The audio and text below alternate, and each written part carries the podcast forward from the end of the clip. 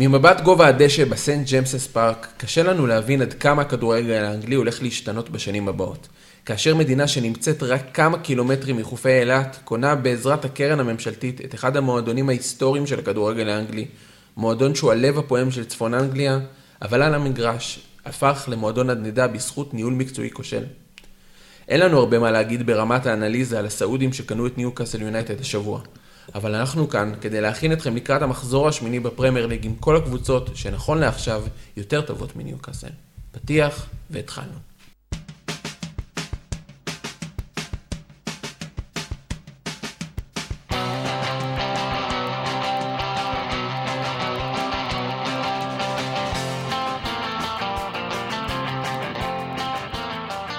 אהלן, ברוכים הבאים לפרק השלישי של האנליסטים פרמייר ליג. הפעם אנחנו בסוף פגרת הנבחרות.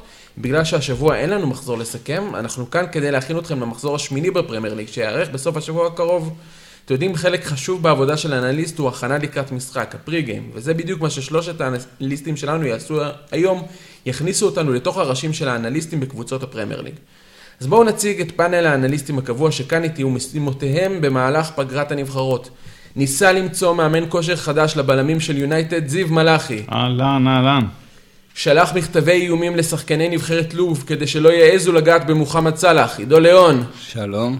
ומי שהדליף את המגעים להחזרתו של האזר לצ'לסי כדי לגרום לשחקני ברנדפורד לשכוח לרגע מלוקקו, דורון אהרון. ערב טוב.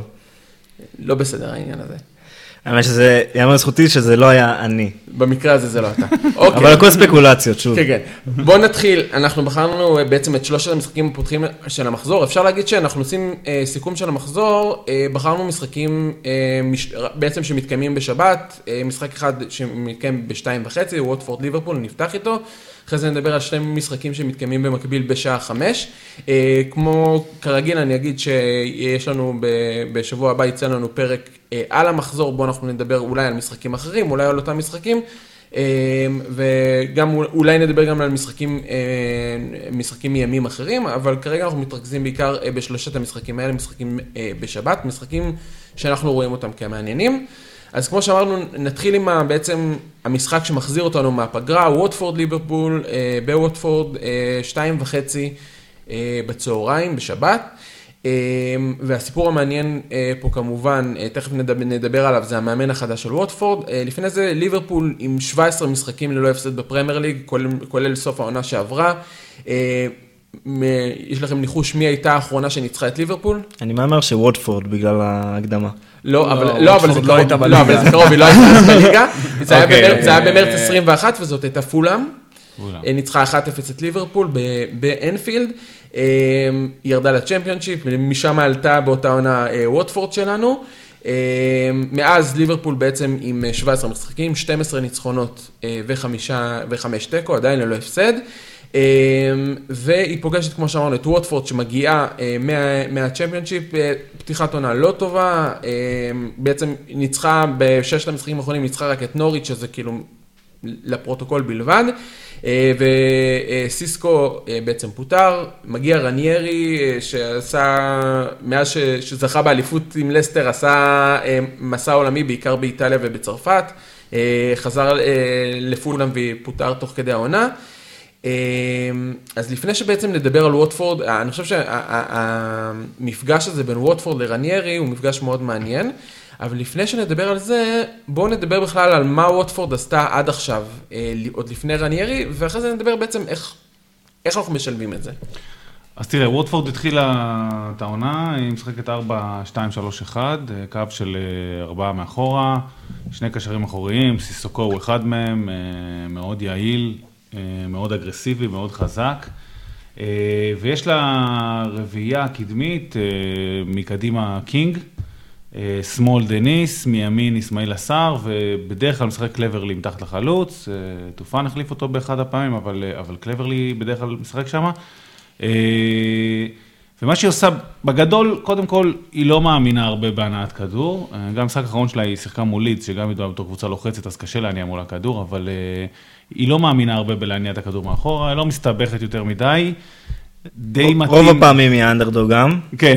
צריך גם לציין את זה. לא, אבל גם, זה גם די, אני מציין את זה גם כי זה די מתאים אה, ל- למה שהולך לקרות מול ליברפול. נכון. אה, זה מאוד. מזכיר מה שדיברנו לפני שבועיים, שברנדפורד פשוט העיפה את הכדור כי לא רצתה שליברפול תלחץ אותה, זה הגיוני שנראה אותו דבר מווטפורד. לגמרי. בדרך כלל ליברפול נוטה לעשות את זה ליריבות שלה, אבל הפעם ווטפורד מגיעה מוכנה, היא, היא מראש לא אוהבת להניע כדור. כן, היא לגמרי. באה מהבית ככה. אה, אז כאילו, זה באופן עקרוני, אה, כמו שאמרתי, גם ככה לא הפורטה שלה, זה לא משהו שהיא אוהבת לעשות, היא מעיפה את הכדורים קדימה. אה, אבל פה, אגב, בניגוד אה, לברנדפורד שדיברנו עליה, היא עושה קצת משהו אחר. היא מעיפה את הכדורים קדימה, אבל לא גבוה מדי, זאת אומרת, לא, לא ממש לתוך הרחבה, אה, אלא טיפה קצת אחרי החצי, מה שנקרא יותר לשליש מגרש אה, ההגנתי.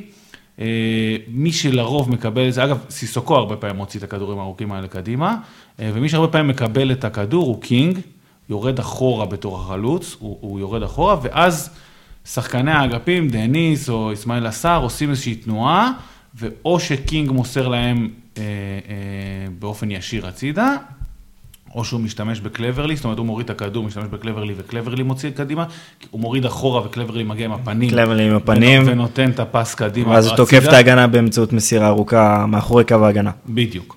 אה, כמה, כמה קצת נתונים על זה, ש, שממחישים את זה. אה, דבר ראשון, מה שמדגיש את זה שהיא לא אה, יורה את הכדורים כאילו חצים ארוכים קדימה, אלא יותר אחורה. היא מקום 19 בליגה, אחד לפני האחרון, בכמות נבדלים. זאת אומרת, הם לא נכנסים הרבה לנבדל. קבוצה שבדרך כלל משחקת על כדורים ארוכים, הרבה פעמים יש לה יותר נבדלים. היא מגיעה הרבה פעמים למצב שהחלוץ שלה הוא, אה, הוא, הוא נמצא בנבדל בגלל כל המצב הזה. אה, אז זה, זה קצת ממחיש את זה.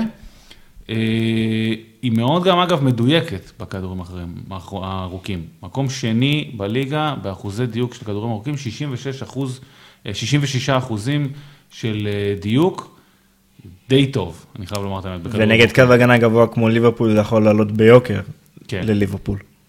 אה, לגמרי, לגמרי. אה, מבחינת המחשבה, עוד נתון באמת שמחזק מאוד את מה שאמרת, אה, ג'ושוע קינג שיחק בערך חצי מהדקות העונה בליגה, הוא עדיין השחקן שיצר הכי הרבה הזדמנויות בווטפורד, לעומת איסמעילה סאר ודניס שמשחקים בקו, ומהם בעצם אה, המחשבה הראשונית זה שהם יצרו את המצבים, אבל דרך השיטה הזאת בעצם הם אלה שאמורים להגיע להזדמנויות, ואפשר לראות את זה באמת שדניס וסער מובילים גם באיומים. אה, בווטפורד, שניהם עם אה, 17 ו-16, מתחתיהם יש כבר הפרש גדול. אגב, זה, זה, אם מדברים בהקשר של ליברפול, זה מעניין. כי מה, ש, מה שבעצם הולך לקרות, ו... עוד פעם, אנחנו כאילו אומרים בעצם הולך לקרות, למרות שתכף נדבר, אולי, מה- ישנה, כן. אולי כן, יהיה. אולי לא, אבל נניח, ורניירי לא היה מפוטר, וזה היה ממשיך לקרות באותה צורה, אז בעצם השיטה היא כאילו לשים את קינג שם, לזרוק עליו כדור, להוציא את, את הבלמים, במקרה נניח של ליברפול זה יהיה, אני מניח... ונדייק אה, ומטיפ. לא, אני מניח בדרך כלל מטיפ יוצא וונדייק נשאר יותר מאחור, ואז אה, לבוא מהאגפים, ואנחנו יודעים שקבוצות שמשחקות מול ליברפול תמיד מנסות לחפש את הסיפור, את, את ה... לחפש את הנקודת תורפה הזאת של ליברפול שמוציאה את המגנים, ושחקנים של, אה, של הקבוצה היריבה מגיעים מהאגפים. אז בגדול, לפני רניירי, זה כאילו שיטה שמתאימה למשחק מול ליברפול. אגב, זה אני לא גם- אומר שכאילו זה ייגמר במצב של ב- של ניצחון לליבר- כן. אבל... אה, אבל בהרמוניה של שלישיית ההתקפה של ווטפורד זה די דומה למה שליברפול עושה, שהחלוץ יורד נכון. נמוך, והכנפיים נכנסים פנימה בין הבלם למגן. אגב, גם מתאים לזה שליברפול הרבה פעמים משחקת על כדורים ארוכים. זה כאילו די קבוצת נכון. אה, ליברפול... אה, ליברפול אבל ב... ליברפול העניים. אבל כן. באנדרדוג. מצד שני, אם אתה מסתכל על זה, ווטפורד אחת הקב- הקבוצות שלוחצות פחות בליגה, אה, נכון. שזה מאוד מאוד שונה מליברפול. ווטפורד נכון. כמעט ולא לוחצת את השחקנים שלה, והצפי זה שלוונדייק יהיה המון המון זמן אם הוא צריך אה, לחלק את הכדורים הארוכים האלה. נכון. שזה מעניין. עוד נקודה מאוד מעניינת, היא אסמאעיל עשר, שהוא הוא כמובן הכוכב של אה, ווטפורד, כמו בהרבה קבוצות בסדר גודל הזה כיום בליגה, ניוקאסל וכאלה, שיש שחקן אחד שהוא מאוד מאוד בולט. אה, אז אסמאעיל עשר מעורב בחמישה מתוך שבעת השערים של אה, ווטפורד העונה בליגה. מסר הכי הרבה מסירות מפתח, עשר, מקום שני בווטפורד, ארבע. הוא השחקן המרכזי. ומעניין יהיה לראות את הגישה של רניירי איתו למשחק, בקרוב נדבר גם על איך רניירי מגיע, כי אסמאעיל עשר הוא שחקן מעולה. לנסות אה, לבודד אותו כמו שסיטי עשתה, אה, לתת לאסמאעיל עשר אחד על אחד עם המגן, ולשלוח את כל השחקנים לצד השני. מצד שני, קבוצות אה, בסדר גודל נמוך מליברפול, זאת אומרת לא סיטי וצ'לסי ויונייטד אולי, לרוב מנסות להעמיס אגף מסוים, ולא לתת את החופש הזה של נכון, האחד על אחד, נכון. הרבה גם כדי לא לתת לטרנד חופש אם הוא מקבל את הכדור, או לרובו, כי אתה לא רוצה אותם אתה לא רוצה אותם שהם יצאו כאילו מהר אתה לא רוצה שהם יצאו בקלות מדי, אז מעניין לראות את הגישה למשחק. אז באמת אולי עכשיו שווה גם לדבר... דיברנו כן. על היתרונות של זה, אבל זה גם מתבטא בחיסרון, זאת אומרת, השר ודניס באגפים הם לא שומרים גדולים, הם גם לא אוהבים הרבה פעמים לרדוף אחרי המגן שלהם. להשאיר את... אה, זה אומר שהאגפים יהיו יחסית כן, פנויים, כן, כאילו, בהקשר הזה, שזה מאוד מסוכן. דיברנו על זה בתור יתרון, אבל... אה, כן. נכון, וזה דרך אגב, באמת אה, מעביר אותי למה שאמרנו, על לדבר קצת על רניירי, כי עד עכשיו כל מה שאמרנו שווטפורד עשתה, מאוד מאוד מתאים לקבוצות שרוצות לשחק נגד ליברפול, מצד שני, זה לא השיטה מאוד של רניירי. לעומת זאת, הדבר הראשון שבאמת מדברים עליו, זה אולי אסמאעיל עשר לשחק כחלוץ שני שעושה את התנועה פנימה, זה משהו ש... רניירי מאוד אוהב. אה, זהו, אז אה, אם אה, כבר הזכרנו רניירי... מומחה רניירי שלנו. מומחה רניירי. אז אם כבר הזכרנו את רניירי ומה וודפורד עשתה עד שרניירי הגיע, אז כאילו... אז באמת חשבתי מה, מה רניירי יכול לעשות, והסתכלתי קצת על uh, העונות המוצלחות שלו בלסטר, לאו דווקא על הפחות מוצלחות בפולאם או בצרפת או, ב, או באיטליה. אה, למרות שבכולם הוא משחק בסגנון משחק די דומה, כי הוא הגיע גם לקבוצות שהן אה, בדרג יחסית אה, נמוך. אז גם בלסטר, גם בקבוצות אחרות הוא אוהב לשחק 4-4-1-1, כלומר עם חלוץ, עם שחקן מתחת לחלוץ, והוא כמובן ביסס את המשחק שלו על עמידה נמוכה, יציאה למעברים דרך האגפים, ובעיקר כדורים ארוכים לעבר חלוץ נורא מהיר, שאוהב ה... לקבל את הכדור לשטח, ואז... נגיד ורדי קוראים לו. נגיד ורדי קוראים לו, כן. ובמשחק מסודר יותר הוא ביסס את המשחק שלו על העברה, את הכדור מאגף אחד לאגף שני, וכל הזמן המגנים עולים ויורדים, וכמה שיותר להכניס את הכדורים לרחבה אה, באמצעות קשר, שהתפקיד שלו זה פשוט להעביר את הכדור מצד אחד לצד שני. כל זאת ועוד היה קשר אחד הורס משחק. אה, אה, לימים קשר האחורי הטוב בעולם, כן. לימים האלו גם. אה, ש... אין לזה שום השפעה על זה שדורון כן. אוהד צ'לסי, שום, כאילו שום קשר. לא, גם, גם רניירי הוא אקס של צ'לסי. כן. אה, מה? אין לזה שום השפעה, אחי, כן, לאמירות של אה, דורון. וואט? אני לא, לא יודע. בכל מקרה, קנטה באמת, עכשיו בשנים האחרונות אנחנו רואים אותו לוחץ הרבה יותר מקדימה, כי אנחנו יודעים שהוא פשוט לוחץ כשהשחקן עם הגב אליו בצורה מצוינת. אה, אבל בימים שלו בלסטר הוא עשה את זה כשהוא שמר על הבלמים, ואז הוא חילץ בעמדה הרבה יותר נמוכת הכדור, ושחרר מהר את הכדורים לעבר המעברים. וזה מביא אותי לדבר על ווטפורד, על איך רניירי מתאים את זה לווטפורד. אז אם אנחנו מסתכלים על ווטפורד, הם די פוגעים בממוצע של הליגה מבחינת הכמות שלהם אה, במשחק המעברים. אה, 13 אה, התקפות מתפרצות למשחק, שזה בדיוק הממוצע בליגה, ו-20 אחוזי הצלחה, שגם זה בדיוק הממוצע בליגה. אז כאילו זה לא טופ-טופ, כמו שלסטר הייתה בעונת אליפות שלה.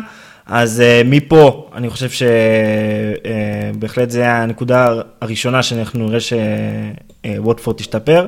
לדעתי בהתחלה זה יתבטא בעיקר בכמות, אבל גם כדי להגיע לכמות הזאת הם חייבים לשפר את ה... עידו גם הזכיר את זה לפני זה, את הכמות של הפעולות הגנה ופעולות לחץ, כי מבחינת כמות גם הם אה, אחרונים בליגה. גם לחץ אחרי עיבוד כדור, לחץ על היריב, אה, כל האלמנטים האלה אחרונים בליגה. אה, ו... זאת אומרת, זה לא שהם לא טובים בהכרח, אלא בבירור לא המאמן לא רוצה שהם לא יעשו את זה. זה. כן. אגב, גם לא טובים. כאילו, הכי מעט אחוזי הצלחה.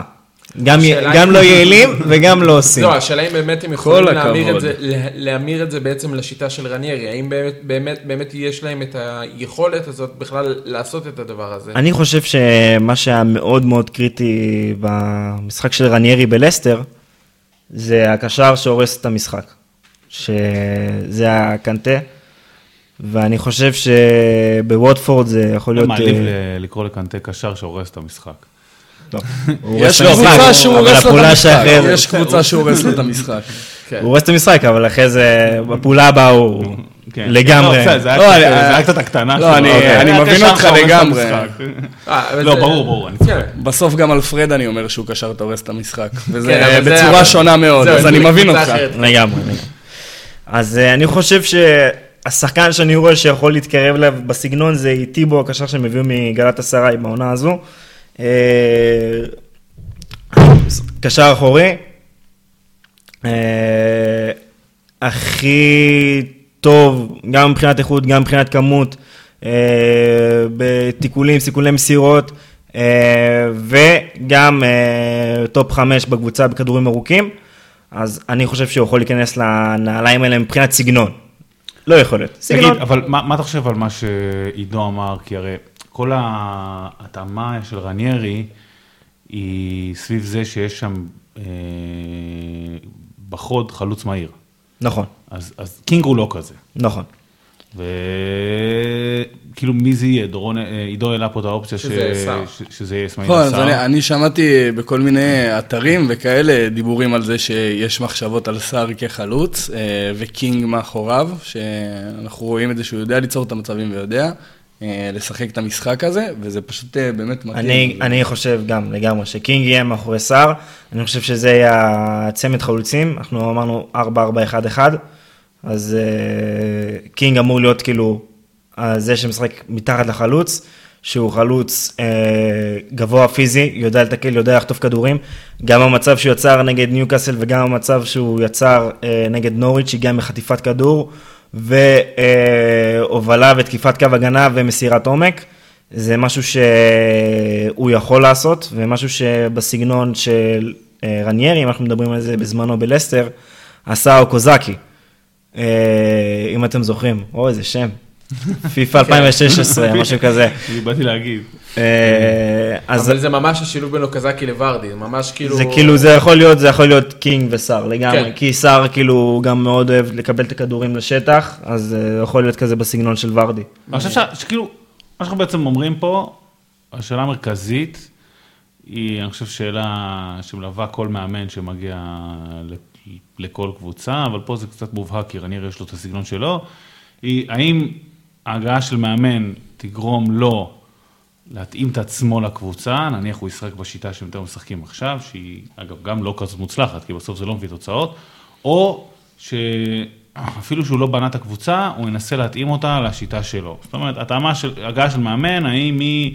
אה, משנה את הקבוצה או משנה את המאמן. נכון. משנה את מה שהוא חושב או משנה את מה שהשחקנים ידרשו לעשות. השאלה הזאת נהיית גדולה, בעיקר בגלל כמו מה שאמרנו, ווטפורד בעצם, המשחק עד עכשיו מאוד מתאים למשחק נגד ליברפול, הסגנון כן. משחק. זה מה שיוצר את השאלה. באופן מובהק, אני בטוח שרניירי אה, ינחיל את השיטת משחק שלו, הוא מאמין שמאוד אוהב את הדרך שלו. השאלה אם אה, במשחק הזה... השאלה אם לא, זה כבר... לא, במשחק הזה ספציפית, אני די בטוח ש... תשמע, הייתה פגרת נבחרות גם. לא היה לו הרבה זמן. נכון, אז אני חושב ש... מצד שני הייתה פגרת נבחרות גם, רוב הסגל של ווטפורד לא סגל נבחרות. לא סגל אה, נבחרות? כן, רוב, תום קלברלי לא בנבחרת, איסמעילה סאר לדעתי לא יצא לנבחרות, נכון? נכון. אה, עמנואל דניס לא שחקן נבחרת, ג'ושוע קינג לא שחקן נבחרת, סיסוקו לא שחקן נבחרת. רוב אוקיי. שחקני ווטפורד דווקא היו בווטפורד במהלך הפגרה, ודווקא זה... זה דווקא הופך את זה לסופר מעניין, נכון, אתה צודק. טוב, האמת שאם אנחנו כבר דיברנו על הפגרת נבחרות, בוא נעבור אולי קצת גם לדבר על ליברפול. כאילו קבוצה כרגע פתחה את העונה בסרקו בצורה מאוד מאוד טובה, גם מול סיטי, למרות התיקו 2, הייתה, אה, בחלק גדול מהדקות של המשחק הייתה אה, עדיפה על סיטי. אה, וליברפול, בגלל פגרת הנבחרות, בעצם נאלצת להסתדר בלי פביניו. החדשות האחרונות זה שטרנט חוזר באופן רשמי, כלומר ידענו שזה כנראה יקרה. טרנט חוזר, אבל פביניו אה, לא נמצא, ולא נמצא לא כקשר ולא כבלם, כלומר שני, שני העמדות שהיינו רגילים לעשות. אה, עד כמה זה משנה את ליברפול בעצם? אני חושב שבהקשר הזה דווקא, של מה שדיברנו עם, אה, עם קינג שיורד אחורה, אז הרבה פעמים הוא מוציא את הבלם, ואז את אחד הבלמים, שוב, דיברנו על זה. ואז הקשר האחורי נאלץ להתמודד איתו. ואז הקשר האחורי נאלץ להתמודד איתו. פה פביניו לא יהיה, זה מעניין, מי ייקח על עצמו את העבודה הזאת. נכון. כן, לגמרי. אז שנייה נעשה סדר עם הסגל של ליברפול, קרטיס ג'ונס נפצע, חזר לשחק, הוא יהיה כשיר. דיוגו ז'וטה נפצע, חזר מפורטוגל, הוא גם עבר מבחן כשירות ומחר הוא אמור להתאמן עם הקבוצה. אמור לשחק. טרנט גם חזר. פביניו לא ישחק, ואליסון השוער לא ישחקו, כי הם עם נבחרת ברזיל והם משחקים ביום שישי בבוקר, שזה בדיחה, אבל אנחנו לא הפודקאסט שנדבר על זה. אנחנו לא הפודקאסט שמראיין את אינפנטינו. כן, מביך. אבל בסדר. זה הזוי. זה הזוי, זה הזוי. כן, יהיה הרבה קבוצות דרך אגב בליגה, גם במשחקים הבאים. ארגנטינאים, ברזילאים, לא, ארגנטינאים חוזרים קצת לפני, אז... ארגנטינאים גם באותה סיטואציה, הם משחקים בחמישי בערב או חמישי בלילה. אורוגוואי משחקת גם. קיצר, המון זה. אז זה שנייה על הסגל של ליברפול. פירמינו חוזר מפציעה, אמור לשחק. אז זה על הסגל. מבחינת החיסרון הבולט, וגם מאוד מדבר על מה שאתה דיברת, דורון, על ההתקפות מעבר שרניירי מאוד אוהב, זה, זה אופציה מעולה מבחינת ווטפורד. פביניו בקישור, הוא כנראה חלק בקישור, אפשר להתווכח הכי טוב, לא הכי טוב, אבל הוא הכי פחות ניתן להחלפה. אין לליברפול אף קשר אחורי אחר שיודע לחסל התקפות כמוהו, לחלק את הכדורים. ובתחילת הפרק דיברת על 17 משחקים ברצף של ליברפול לא הפסידה בהם. לפני זה היה רצף היום של שישה הפסדי בית של ליברפול. כאילו שני הפסדים רצופים. שישה הפסדים רצופים. לרצף הזה הם הגיעו עם שני הפסדים רצופים בעצם. נכון, נכון. אז הרצף המזעזע הזה קרה בתקופה שפביניו שיחק כבלם, והנדרסון לתקופה שיחק כקשר אחורי. אחר כך פביניו חזר לקישור, ליברפול סיימה עם חמש ניצחונות אחרונים בליגה. זאת אומרת, פביניו לקישור מאוד מאוד מהותי. סוג של קריטי. ודווקא לחלק ההתקפי, ודווקא לחלק ההתקפי. אז אחרי שאמרתי על כל זה של ליברפול, אין מי שיחליף הגנתית, למה הוא כל כך קריטי לחלק ההתקפי? ברגע שפביניו לא משחק, הנדרסון שמאוד תומך התקפית, בדרך כלל משחק כקשר האחורי. זה כבר מאוד מאוד פוגע בך. נכון. ובגלל שהנדרסון לבד, הוא גם זה שסוגר הכי טוב את טרנט בצד ימין, וגם אנדרסון לבד בקישור צריך המון עבודה, באופן אוטומטי שני הקשרים האחרים שמשחקים בקישור של ליברפול, הרבה יותר מודעים הגנתית, הרבה יותר חושבים לפני כל פעם שהם יוצאים קדימה, והמספרים של ליברפול בספיגות, בספיגות הצפויות, ב-expected goals שהיא סופגת, די דומים במשחקים האלה. במשחקים אבל שהוא לא משחק בקישור, המספרים של ליברפול צונחים משמעותית התקפית. מסכים איתך, זה משפיע על כל הקבוצה. Eh, בסדר, אבל בגדול אנחנו צריכים לראות את ליברפול יחסית, חוץ מזה סטנדרטית, כן, סאלח יהיה... אליסון, פביניו חסרים, בהגנה אמורים להיות כל הרביעייה, תיאגו גם חסר יהיה, שכחתי להגיד את זה, תיאגו... חסר זמן. לא, אבל תיאגו אמור לחזור בשבוע הבא לאימונים. תיאגו ברגיל, זה כזה שבוע כן, שבוע לא. הוא כאילו טבח בליברפול. זה בעצם הבעיה, כי בסך הכל הוא קשר מאוד מאוד איכותי, אבל פשוט הבעיה שנורא קשה לסמוך על הכושר שלו. אני כאוהד ליברפול יכול להגיד שאחד הדברים הכואבים זה שכל פעם נותנים לי טיזר של משחק שניים של תיאגו, וכל אוהדי ליברפול מדברים, וואי, איזה מסירות, איזה טכניקה, ואז שלושה חודשים שאני כבר לא רואה אותו. כן. נקודה אחרונה שאני חושב שהיא אולי, אולי תבוא לידי ביטוי פה במשחק הזה, ווטפורד אגרסיבית מאוד. ליברפול לפעמים קצת מתקשה לשחק מול קבוצות שמפוצצות אותה. ווטפורד מקום ראשון בליגה בפאולים, בעבירות, מקום שני בצהובים. מראשון טוטנאם נראה לי. טוטנאם ראשון נראה לי. אני לא זוכר מראשון, תכף אני אבדוק לך את זה, אבל יהיה יום קשוח. מצד אחד כן, מצד שני החזרה של טרנד מאוד מאוד משמעותית לזה. אין שחקן בליגה שיצר יותר מצבים. ברנלי אגב, ברנלי, מקום ראשון צהובים. יונה? אין שחקן בליגה שיצר יותר מצבים מטרנד במצבים נייחים. ספציפית טרנד, לא כקבוצה. זאת אומרת, החזרה של טרנד מאוד מאוד משמעותית מהמון המון בחינות. נכון, אבל למשחק השוטף שלה זה קצת מפריע. אין ספק, אין ספק. טוב, אז, אנחנו, אז זה ווטפורד ליברפול, ובשעה חמש אנחנו בעצם מתכנסים, יש חמישה משחקים, ועל שניים מהם אנחנו נדבר. אנחנו נתחיל עם המשחק, אני חושב, המשחק המרכזי של המחזור.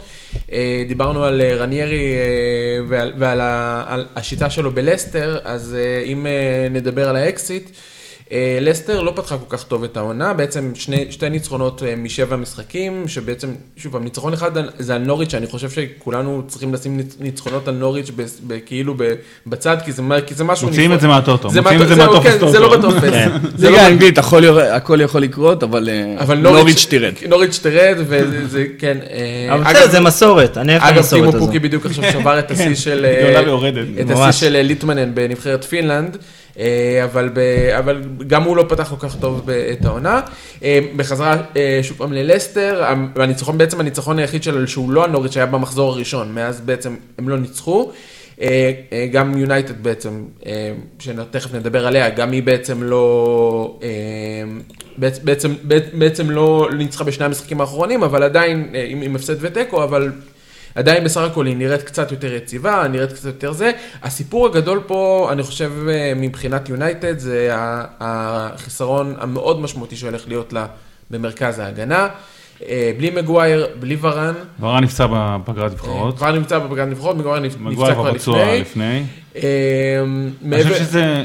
כן, כן, מעבר בעצם להיעדרות שלהם, זה בעצם אה, מתנגש קצת עם הסגנון של לסטר. בדיוק, כי לסטר בגדול, אה, שוב, אני תמיד מתחיל קצת מהנעת כדור, היא לא מניעה כדור טוב, היא עושה דברים, אה, אני תכף מדבר קצת על החוסר סדר שלה, אבל הדבר שהיא כאילו עושה הכי טוב, זה מתנפלת על הכדור. היא מתנפלת קצת אה, במרכז המגרש, היא עושה לחץ אחרי עיבוד כדור. היא נשארה יחסית קצת עם הסגנון הזה, שאריות של אה, רניירי, קצת מעולות בסגנון אחר, של כאילו להתנפל על הכדור ולשלוח אותו לוורדי לרוץ קדימה. אני חושב שיש לך חלוץ כמו ורדי שעושה את זה כל כך טוב, בטיימינג כל כך מצוין, בטח נגד הגנות שמשחקו קו הגנה גבוה, זה קצת מאלץ אותך גם לשחק ככה. זה מאלץ, מה, ש... בקטע טוב כמובן. לא, מה שמפריע לי שאין לה, לה משהו אחר מעבר לזה, אבל תכף נדבר על זה. ורדי היא פתיחת עונה אדירה, לסטר כבשה נכון. תשעה שערים. אה, ורדי קבע שישה מתוכם. וארבע בשלושת המשחקים האחרונים. ארבע כן, שערים בשלושת אגב, יש לו רק שני משחקים. חמישה אם אתה מחשיב את העצמי. נכון. שני משחקים. מאוד יציב לשני הצדדים. כן, שני משחקים בלבד בליגה שהוא לא כובש. אה, אז בקיצור, הוא יציב. אוקיי, אתה צודק בזה שוורדי שם, וזה מאלץ אותך, לא יודע, זה צרות טובות, מאלץ אותך לשחק אה, עליו, אבל חמי דיבר על זה שמגווייר חסר, ורן חסר, אנחנו יודעים, ודיברנו על זה כבר כמה פעמים, שביונייטד יש איזשהו רוך בהגנה ובקישור האחורי, תכף נדבר גם על הקישור האחורי של יונייטד. אה, יונייטד, אגב, תקנו אותי אם אני טועה, שני משחקים בלבד, העונה שהיא לא ספגה. אני... שזה... בליגה כאילו? כן, בליגה, שזה זה לא, זה לא מתאים לקבוצה שהיא אמורה להיות uh, קונטנדרית רצינית, נכון. זה, לא, זה לא מתאים. אבל בסדר, אני שם את זה רגע בצד גם.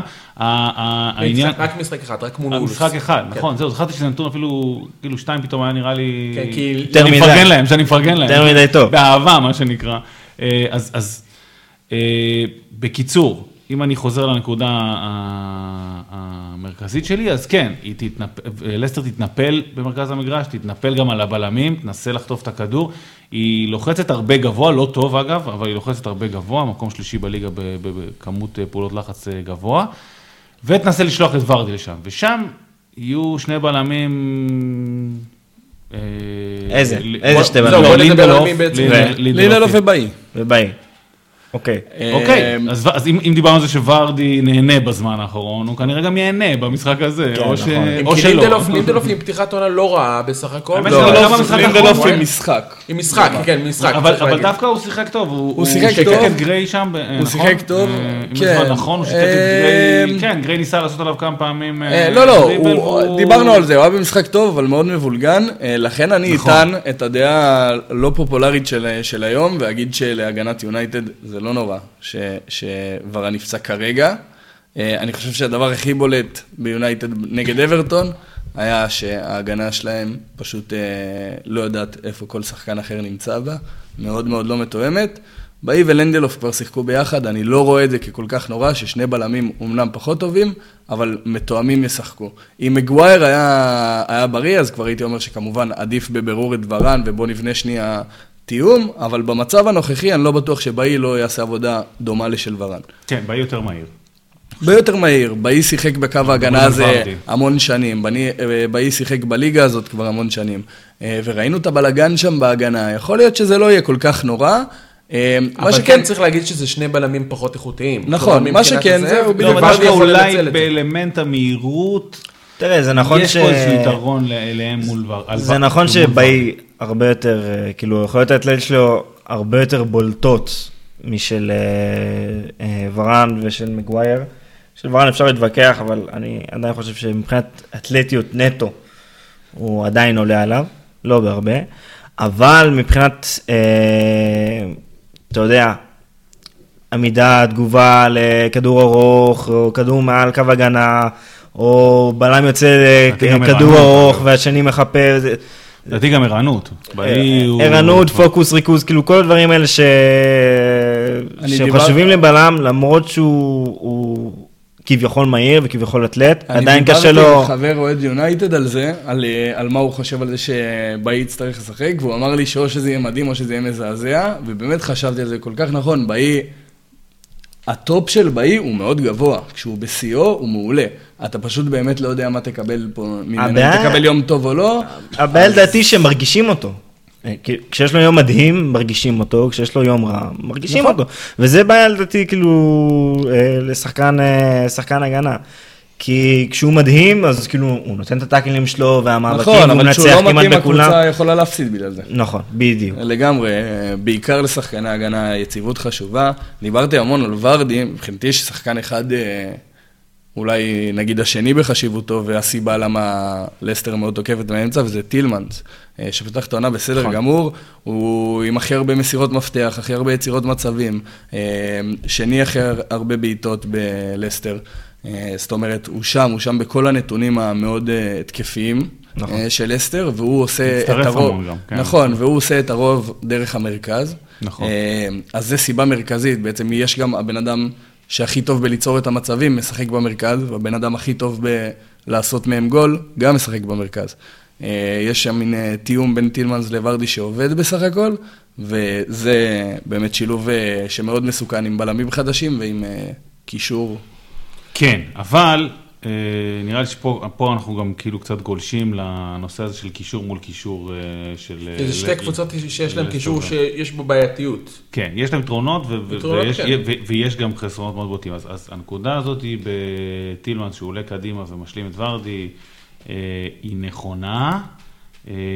אבל הרבה פעמים, יש גם את בארנס אגב מצד שמאל שתמיד כאילו מגיע, אבל ב... בהקשר הזה, הוא, הוא משאיר גם הרבה שטח מאחורה. נכון. הוא משאיר הרבה שטח מאחור, הוא מצטרף להגנה, וכל ההתנפלות הזאת היא, היא, היא טובה, והיא מייצרת מצבים, והיא, והיא, גם עוזרת לוורדי, אבל אם זה לא עובד, הוא פתאום מוצא את עצמו מאוד, חשוף. מאוד קדימה, ומאחורה מאוד חשופים.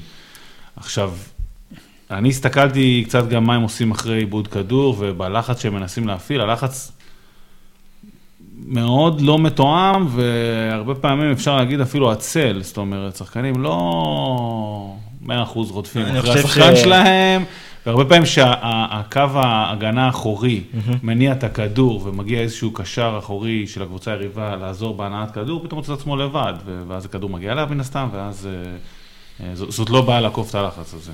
כן, אז אני חושב שכל האלמנטים ההגנתיים של אסתר, קודם כל מבחינת כמות, הם עושים המון המון פעולות הגנתיות. דיברת על לחץ גבוה שהם אה, מקום אה, שלישי, בליגה. שלישי בליגה, אבל מבחינת כאילו איכות, יעילות של אותו לחץ גבוה, הם רק עשירי בליגה. נכון, הם לא יעילים, אמרתי, הם לא טובים. מאוד מאוד אה, אה, לא יעילים ביחס לכמות שלהם. אני חושב שכל הדברים האלה מצביעים על חיסרון של שחקן אחד, וזה אה, ווילפרד אנדידי. שהוא פשוט הפביניו שלהם, אפשר להגיד. זה ש... הקנטה אפילו, הדור הבא. בדיוק, כן. אה, אבל הוא יותר, כאילו, בסגנון שלו, דומה לפביניו מבחינת אה, שמירה לבלמים אה, ומניעת התקפות מעבר. וכל העניין הזה, גם פחות יוצא קדימה, וגם ברגע שלסטר לוחצים, אז הוא תמיד ימנע את האופציה המקדמת של היריבה. והכי חשוב, אני חושב שזה בא לידי ביטוי כאילו בכל הכדורים שעוברים דרך, דרך המרכז קישור שלהם, זה שהוא שומר לבלמים בצורה מאוד מאוד טובה, הוא כאילו השואב אבק של, ה, של הקישור. כרגע זה חסר. וזה מאוד חסר. מאוד חסר. ודאות חסר. אז דיברנו על זה שזה באמת כאילו יכול לבוא לידי ביטוי בליברפול, וזה בא לידי ביטוי בלסטר בצורה כאילו מאוד מאוד מאוד בולטת. נראה לי שיש גם נקודה על הקישור של יונייטד. כן, אז... אז הוא חסר בלשון המעטה, כלומר, הוא לא, לא, שוב, הוא לא חסר, הוא פשוט, התחושה מתחילת העונה שהוא לא איכותי. כן, אנחנו מדברים על פרד. כן. לא, דיברנו על זה. בואו נקרא לילד בשמו. אבל גם עכשיו הוא יהיה חסר פציעות, לא? נכון, לא פציעות, אה, פרד אה, ברזילאי, אז אה, נכון. הוא אחד מהרשימה נכון. הארוכה שדיברנו עליה. זה לא יאמן. כן, אבל בעצם גם כאילו, יחד איתו שם, אז בעצם האופציה היא מקטומני, שהוא שוב פעם, הוא שחקן בסדר גמור, מנבחרת ישראל ראתה את זה על בשרה, אבל השאלה אם הוא יכול להיות... כאילו, זה לא חוכמה להיות חכמים עלינו. נכון, אז יש... השאלה אם הוא יכול להיות באמת קשר אחורי לגיטימי ביונייטד. אז דיברנו על זה לדעתי בפרק שעבר, ורובנו... רובנו הסכמנו שהקישור הזה לא מספיק, אה, ודווקא עכשיו, כשפרד אה, לא זמין, ובעצם כנראה שמקטומני יפתח לצד עוד מישהו, אה, עולות המון שאלות, כי ליונייטד, כמו שאנחנו יודעים, יש באמת הרבה בעיות בקישור הזה, בלעצור את המתפרצות. לא ספציפית הקישור האחורי, הרי החלק הקדמי אנחנו לא מדברים, כאילו כרגע. כי הוא די מסודר גם. כן. כן. אז זה באמת יהיה מעניין.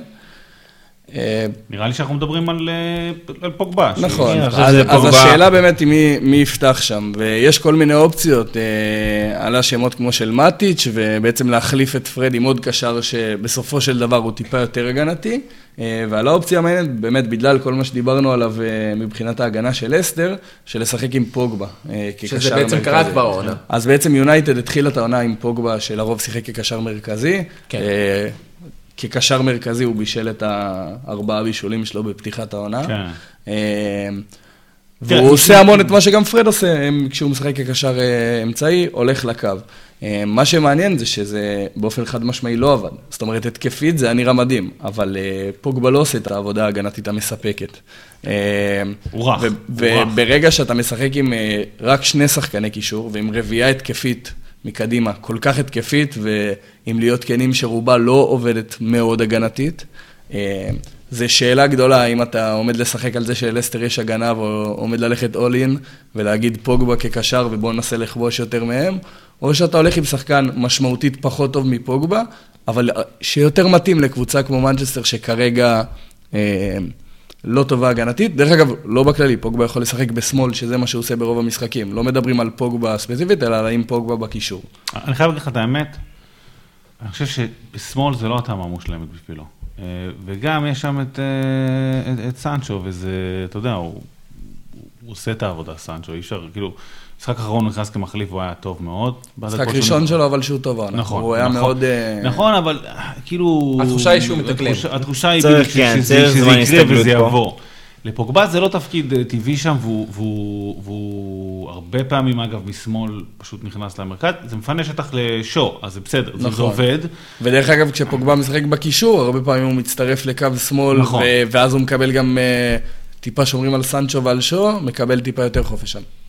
אז, אז תראה, יש, יש שם אה, הרבה אה, שטח לנצל, אה, וזה דווקא כן התאמה טובה לפוגבה ממרכז המגרש, זאת אומרת, בקישור האחורי, כי אז הוא, הוא שולח את הכדורים קדימה, יהיה שם את אה, רונלדו, את אה, ברונו, נניח סנצ'ו בשמאל וגרינווד בימין, זה כאילו זה יעבוד. אה, לסטר גם, אה, דיברנו על, על הבור במרכז המגרש, וזה כאילו שטילמנס עולה, ו, ו, וזה יהיה שם, זה, זה נקודה טובה שפוגבה יכול לנצל אותה. בנוסף לזה, לחור, לחור הזה בקישור האחורי של לסטר, יש את ברונו ורונלדו שכל הזמן עושים את התנועה הזאת אחורה, וזה התאמה, אז כאילו, הם, ייכנסו לשם טוב. אה, בעיניי, הנקודה הקריטית כאילו, היא האם אה, יונייטד תרצה ללחוץ או לא. כי היא לא כל כך עושה את זה. היא לא כל כך עושה את זה. כרגע היא מקום, אני חושב, אחרון בלחץ, ב... ב... יכול להיות. בלחץ. בכמות הפעמים שהיא ניסתה ללחוץ. כמות הפעמים שהיא ניסתה ללחוץ. אה, וזה אה, מעניין, זה יכול פשוט, אני חושב, אם, אם הם ינסו ללחוץ, זה קצת בעיה אגב, כשיש לך את רונלדו שם ללחוץ, הוא לא לוחץ גדול. וחלק גדול מזה שאתה עושה לחץ מתבסס דווקא על השחקן הקדמי שעושה את הריצה הזאת בין שני הבלמים וסוגר. וגם גרינווד לא כן. לוחץ גדול, נכון, וגם סנצ'ו לא איזה... כן, אבל אם היא תלחץ, נכון. אז, אז יש פה נקודה, יש את הבור הזה שדיברנו עליו במרכז המגרש שיכולה לנצל, ושנית, דיברנו על החוסר ארגון של לסטר, הוא גם בא לידי ביטוי בהגנה. היא, לסטר מאבדת המון כדורים, היא מקום שלישי בליגה בעיבוד כדורים בכלל, ומקום ראשון אה, בליגה בעיבוד כדורים בחצי שלה. כן, אז לסטר באמת מאוד מאוד מפוזרת מהבחינה הזאת, וזו הזדמנות באמת טובה ללחוץ. מצד שני... יונייטד להתחפש לליברפול או כן. לסיטי, כאילו, כן. ולנסות... לא, השאלה אם הם באמת יכולים לעשות את זה, כי עם שחקנים שקשה להם מאוד להשתנות. לא, לשחק כמו ליברפול, הם לא ישחקו, כן, זה לא, סגנון לא, שונה. זה גם דורש תיאום. ברור, אה, אבל... אה, השאלה אם יכולים ללחוץ בטריגרים מאוד מאוד פשוטים. נכון. כמו לדוגמה, כשהכדור מגיע לאגף. או כשהכדור מגיע לבלם כשהוא אה, יותר לכיוון האגף, ושם גם הרבה יותר קל ללחוץ, כי אתה יותר כאילו חונק לו את השטח לכיוון, ה, לכיוון האגף ולכיוון קו החוץ. ואז גם הרבה יותר קל אה, לחלץ. כן, מצד שני אתה קורא לזה ללחץ פשוט, בסוף זה דורש הרבה עבודה והרבה נכון, תיאום. נכון. אני חושב שאולי פה הרבה פעמים חלק מהביקורות על סולשיאר הם, הם אה, כאילו שהוא לא יודע לעשות את הדברים האלה בצורה טובה. או להביא את הקבוצה למקום הזה, אז, אז אתה כאילו קורא לזה לחץ פשוט, אבל בגדול זה דורש הרבה עבודה. זה לא, נכון. לא, לא, לא יקרה ביום אחד. מעניין אותי לראות אם ינסו כאילו קצת להפעיל מלכויות לחץ, באמת, כדי לנצל את הבורות האלה ואת העיבודי כדור של אה, לסטר בחצי שלה. אה, כמו שדיברנו על ווטפורד שהיא באה מוכנה מהבית, גם לסטר מגיעה מפוזרת בהגנה בכיף, מה שנקרא. כן, אז, כן. אז זה כן נקודה שאולי אפשר אה, אה, לראות אם יונייטד יכולה לעשות איתה משהו, אבל... מילה ממש מעניין. ממש אחרונה על הלחץ של אה, יונייטד, מה שמעניין זה שכשהיא לא לוחצת, בדרך כלל מצופה אה, שהקבוצה תשב באופן מסודר מאחורה, תחכה להתקפה.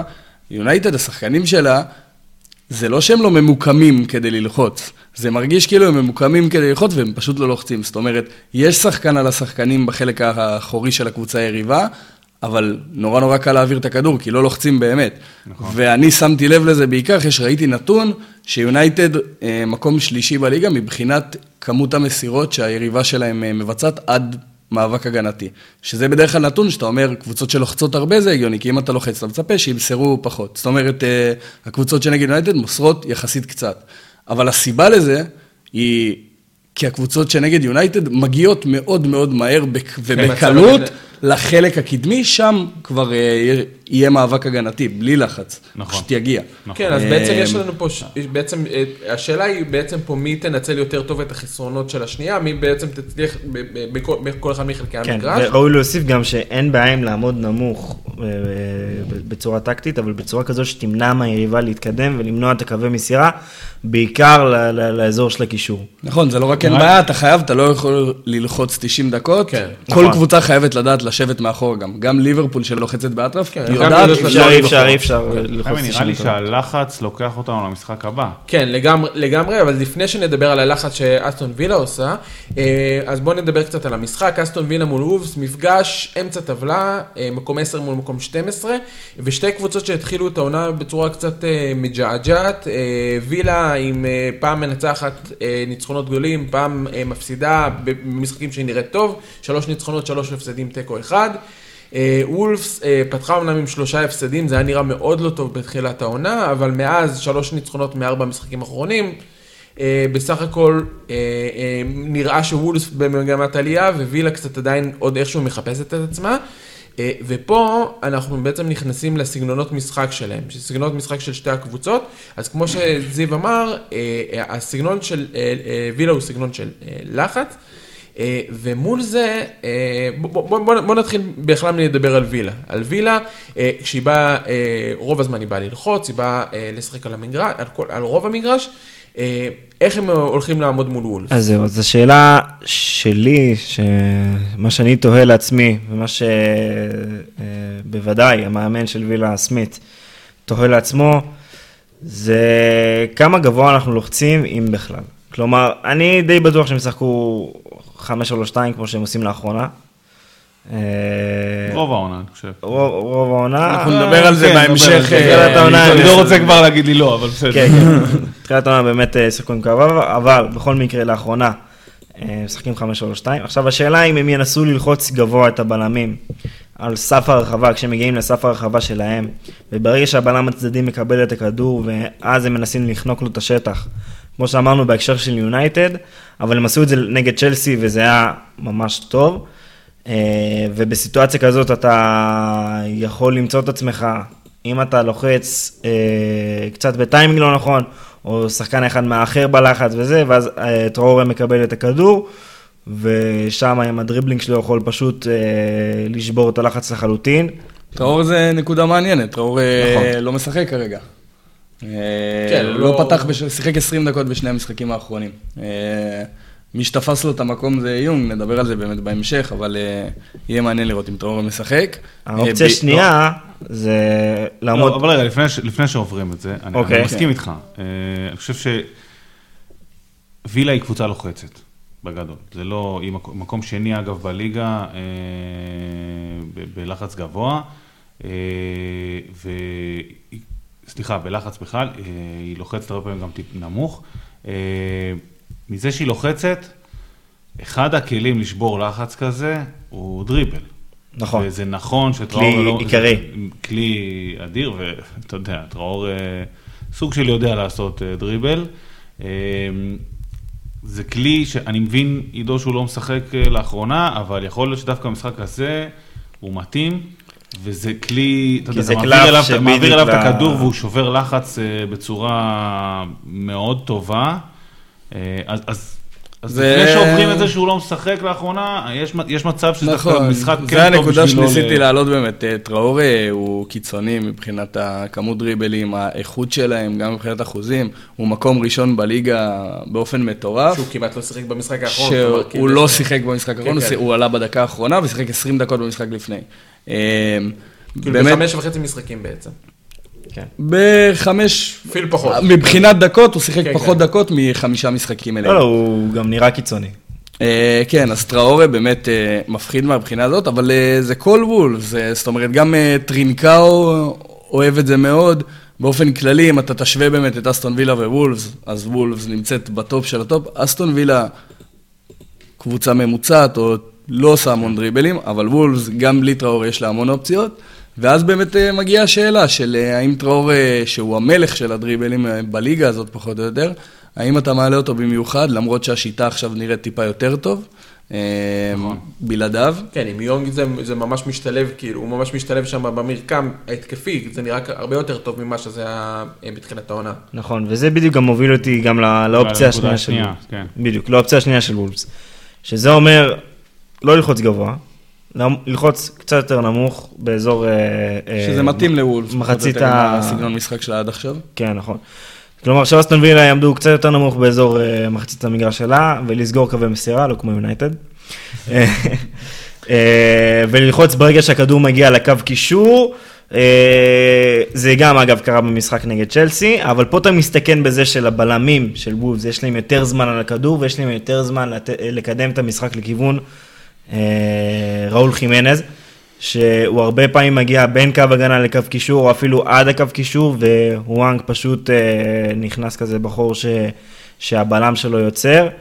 הם עשו ככה, עשו ככה שתי גולים נגד ניוקאסל. שתי הבישולים נכון, של חימנז נכון. היו כמעט אותו דבר נכון.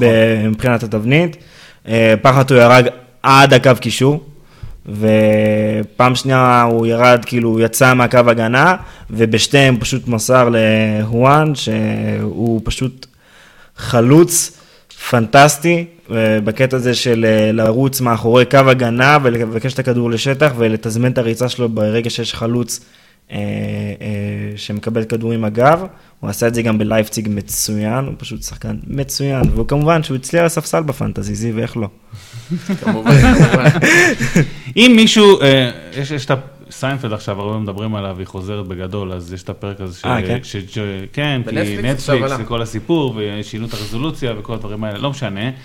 יש את הפרק שג'ורג' מחליט לעשות הכל הפוך. אה, ככה אני מרגיש בפנטזי. לא, אני יודע, העליתי את זה בגלל זה, וזה הולך לו, בריצה הכי טובה שהייתה לו אי פעם בחיים. אז אה, א', תחליט לעשות הכל הפוך, כי כל מה שאתה עושה בפנטזי הוא פחות עובד, אחי, בואו נקרא לזה בעדינות. אה, אבל כן, ואם מישהו רוצה לקבל אה, עצות הפוכות מדורון על הפנטזי, כן, פשוט שאלו אותי מה לשים, עשו הפוך. האמת שכאילו בעניין של התגמשות ודברים כאלה, אז ההזדמנות שלנו לדבר על אסטון וילה ווולוס, היא הזדמנות גם לדבר על שתי קבוצות שעושות, אה, זיו הזכיר את זה בהתחלה, שעושות את המעבר הזה בהגנה, יכולות יחסית גמישות במעבר בהגנה בין שני בלמים לשלושה בלמים. אמ, ובאמת מעניין לראות, גם מעבר לכמובן אה, איך הם יעלו, אסטון וילה כרגע עולה עם שלושה בלמים, גם וולפס עולה עם שלושה בלמים, אה, או לפעמים עם שניים. השאלה באמת, אה, מה המשמעות של זה ואיך עושים את זה בצורה נכונה. אה, כן, אז שנייה נעשה סדר. וולס פתחה את העונה, ועד עכשיו שיחקה בכל העונה עם אותו מערך אה, של שלושה בלמים. אה, במהלך העונות האחרונות, עם מאמן אחר, אבל במהלך העונות האחרונות ראינו אותה המון פעמים משנה בין לבין. אסטון וילה פתחה את העונה עם ארבעה שחקני הגנה. כן, למרות שאגב, אתה צודק, היא פתחה את כל העונה עם שלושה בלמים, אבל היא גם קצת שינתה בתוך המערך. נכון, כן. 3-4-3, 3 נכון, נכון, נכון. היא עשתה שינוי. זה השינוי שדיברנו עם אה, נכון. טראורה וטרינקאו מאחורי חימנס כחלוץ, או טרינקאו ומקדימה שני חלוצים. נכון. אה, אבל כן, אני מדבר אה, מבחינת השלושה בלמים. אסטון וילה פתחה את העונה עם ארבעה שחקני הגנה, ובמהלך העונה, אחרי שלושה מחזורים, עברה לשחק עם חמישה בהגנה. אמ, שזה, א', מעניין מאוד לעשות את זה באמצע העונה, זה נותן לך באמת אה, המון אופציות, ואני עוד שנייה ארחיב על זה. אמ, מה שכן, כמה נקודות על זה. אסטון וילה, כשעברה לחמישה בהגנה, אה, זה היה באותו מחזור שהתחילה רצף משחקים נגד קבוצות הרבה הרבה הרבה יותר חזקות ממנה. זאת אומרת, היא שיחקה נגד אה, ווטפורד, ברנדפורד ו... אני לא זוכר את הקבוצה השלישית, אבל קבוצת סדר גודל כזאת. אה, ואז ארבעה המשחקים האחרונים שלה היו נגד אה, צ'לסי, אברטון, מנצ'סטר יונייטד וטוטנאם. ארבעה המשחקים האחרונים שלה בליגה. דרך אגב, הציעה שש נקודות. כנראה מרוצה מאוד מהכמות הזאת. כן. שאלה, כמה אה, מהם היו נגד טוטנאם? זו השאלה. כן.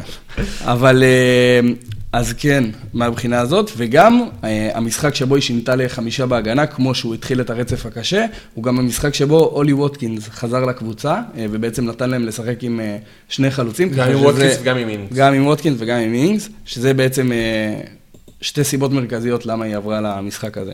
עכשיו, מבחינת הנקודה הראשונה שדיברתי עליה, כשאתה משחק נגד קבוצות חזקות, הרבה מאוד קבוצות, הרבה יותר קל להם להגן ככה. אפשר לראות את זה נגד ליברפול, הרבה יותר מתקשה נגד אה, שלושה בלמים, והמון המון קבוצות חזקות. אתה יכול לצופף הרבה יותר את המרכז, uh, אתה יכול לתת לך למגנים לעלות הרבה יותר. Uh, המגנים של, uh, של וולפס יצרו כמעט כפול למשחק uh, הגבהות. אה, לעומת כשהם שיחקו בארבעה, ושם הם שיחקו נגד ארבע קבוצות מאוד חזקות, לעומת שלוש קבוצות פחות. באופן לא, טבעי. זה באופן טבעי. נכון, אני אומר, זה נותן לך... נכון, אבל זה מאוד מתאים לך, כי זה מאוד מתאים לקבוצה שעכשיו יש לה פתאום שני חלוצים. זאת אומרת, זה פותח אופציות אחרות. יש לה שני חלוצים, הרבה יותר מצבים לתוך הרחבה עם החלוצים האלה, וגם מאוד מאוד לצופף את המרכז ולהקשות על קבוצות לפרוץ את ה... את ההגנה שלך, ראינו את זה נגד מנצ'סטר יונייטד עובד מעולה, אה, נותן לך המון המון המון ורסטיליות, ודיברנו על זה לפני שבועיים אה, עם ארסנל, שאמרנו שאולי יהיה מעניין לראות אם תימיאסו לפעמים משחק כבלם שלישי וארסנל תעבור אה, נגד ברייטון. כשברייטון פתאום הגיע ושלחה המון שחקנים לתוך הרחבה.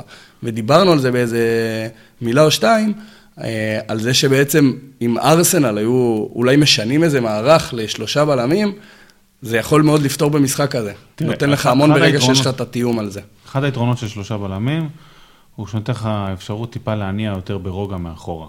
אז לגבי וולפס, אה, זה יתרון, כי אם וילה לוחצת, אה, ויש לך עוד שחקן שם שעוזר בהנעת כדור יחד עם... אה, אה, יחד עם, אה, עם, עם שני הבלמים האחרים, אז, אז יכול טיפה לשחרר את הלחץ, אה, אז, אז זה נקודה אחת. לגמרי, וכדי לחזק את הנקודה הזאת, נכון. הרבה פעמים נגד אה, שתי חלוצים שלוחצים.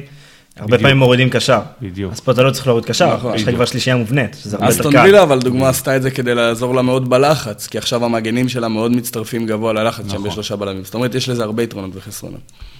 כן, האמת זה מעניין.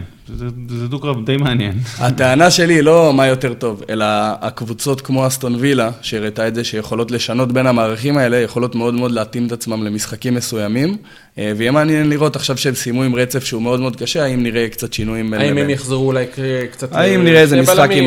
כן. בדיוק, יהיה מאוד מעניין.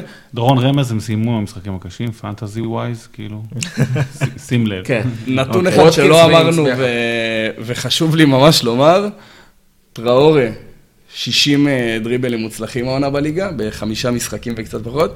המקום ראשון באסטון וילה עם 11. אה, אה, זאת אומרת, טראורה לבד, הוא פי שש. פי שש. כן. כמעט כמו כל... פי שש מווילה וחצי מניימר במשחק ממוצע. לא, לא פי שש. כן. פי שש מהמוביל בווילה, פחות או יותר כמו כל וולפס ביחד, ששיחקה כל השחקנים שבעה משחקים, הוא שיחק חמישה לבד והוא נמצא באזור הזה. כן. אה, לא, אבל גם, שוב פעם, צריך לזכור שחלק גדול מהמשחקים שהוא צריך בהם זה משחקים שוולפס הפסידה בהם, וזה שוב פעם, זה מעלה שאלות קשות בכלל על ההתאמה שלו לסגנון שוולפס עכשיו באמת מנסה לעשות. ונראה את זה בעצם מול וילה אה, אה, במשחק. אה, אז כמו, חוץ מהמשחקים האלה בעצם יש, יש עוד, עוד משחקים שאנחנו, כמובן, אנחנו, כמו שאמרנו בתחילת הפרק, אנחנו נדבר גם בפרק של תחילת שבוע הבא קצת על משחקים שקרו, יש לנו משחק מאוד מעניין בין ברנפורד לצ'לסי שמובילה את הליגה כרגע. נכון מאוד. משחק אה, בין סיטי לברנלי, שהוא אמנם אולי קצת פחות מעניין, אבל מעניין לראות את סיטי אחרי ליברפול. אה, אברטון מול וסטאם אה, ביום ראשון גם מאוד מעניין. ניוקאסל טוטנאם, אולי הן מחליפות אחת את השנייה החל מעונה הבאה ב top six. אז כל זה... השאיפה של... יפה. השאיפה של הרוכשים החדשים של ניוקאסל היא יותר מ top six. כן, כן, לא, אבל בתור התחלה. אתה אומר בתור התחלה. משחק העברת השרביט. אז אנחנו נראה באמת מה יקרה שם במחזור הזה, וכמובן אנחנו נדבר על הכל. ואנחנו עכשיו נעבור, כמדי שבוע אנחנו עושים חידון. עכשיו בגלל שזה פגרת נבחרות, אז החידון הוא טיפה שונה. זיו? חידון עם אותו סטייל. חידון עם אותו סטייל, המיקרופון אליך, בואו רק נזכיר כרגע את מצב התוצאות לדאבוני. עידו מוביל עם 4 נקודות, דורון עם 3, אני עם נקודה אחת בלבד. אולי היום זה יום המזל. ראוי לציין ש... חמי דואג להזכיר תמיד מצב מקורות, על אף שהוא נכון. בתחתית, אז כאילו... כן, אני שומר על, כמו, אני שומר על כאילו... תואר המידות, תואר המידות. תואר המידות. ומצד שני הוא מגיש, שזה גם חלק מתפקידו.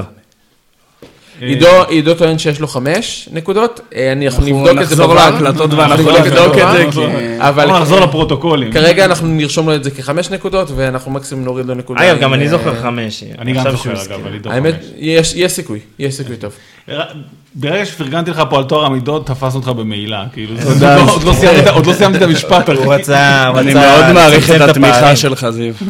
לא, האמת גם דורון תמך פה, גם.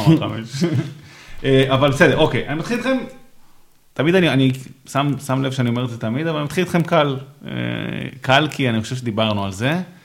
אה, איזה קל זה לשבת כהמנחה של המשחקון לא, ולהגיד אני מתחיל את זה קל, תבחרו בין האלף שחקנים שמשחקים בליגה, מי נגע הכי הרבה לא, פעמים בכדור. אז אמרנו שאנחנו עושים את זה הפעם אה, על קבוצות. אוקיי. מה שמשיך חרג בחירה בין 20 קבוצות, כבר...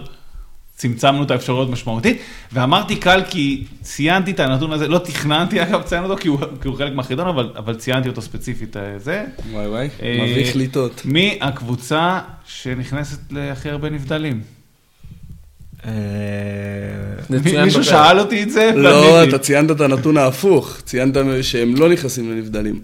לא, הוא אמר שוודפורד נכון, לא, מקום... זה היה הדיון, אתה בכיוון. הוא אמר שוודפורד מקום 19 בליגה, נכון? לא, כן, ואז דיברנו על מי כן נכנסת הרבה לנבדלים. לא משנה, ניחושים, חברים. אני אומר צ'לסי. אני אומר וולפס. אה, אני אלך על קבוצה סתמית ואני אגיד... סאוטמפט ברני. ליץ. לא, אתה צודק אגב, התבלבלתי, זה לא מה שאמרתי, כן. לא, לא אמרתי לכם מי במקום ראשון, סבבה, אתה צודק. אוקיי, אז עידו אומר ברנלי.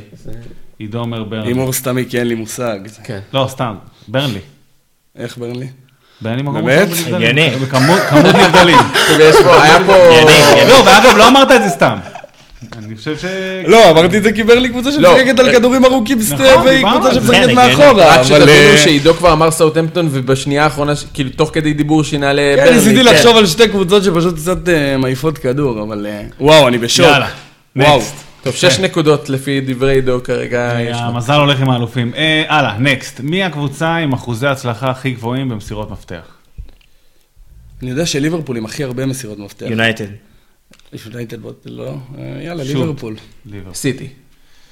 לא. לא, לא אף אחד, בטח זה קבוצה לא, תחתית. אגב, כל הקבוצות שאמרתם, יש לה הכי הרבה, יש לה- כן. יש להן הכי הרבה אה, בכמות. כן. אבל זה דווקא בדרך כלל מוריד את האחוזים. אז, אה. אז אברטון, עם אחוזי הצלחה, 60 כמו שאמרתי, קבוצה תחתית.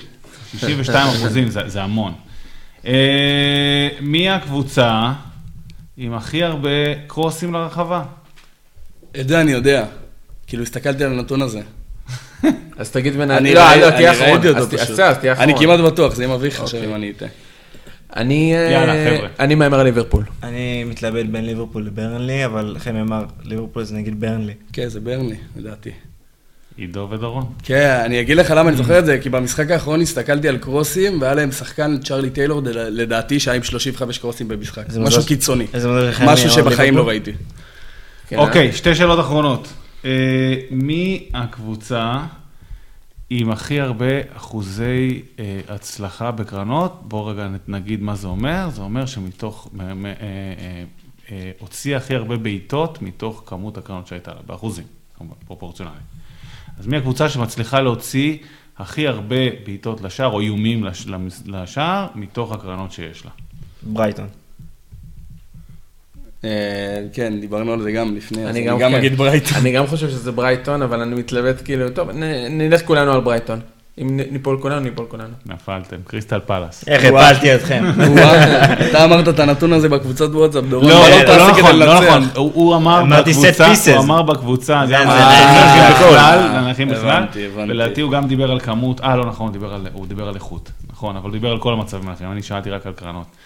אה, זהו, שאלה אחרונה, מי, אם אנחנו בענייני איכות, מי הקבוצה אה, עם אחוז בעיטות למסגרת הכי גבוה, זאת אומרת, מתוך סך הבעיטות שלה, כמה, מי יש לה את האחוז הכי גבוה שהולך למסגרת? וואו, אני ממש ממש רוצה להגיד...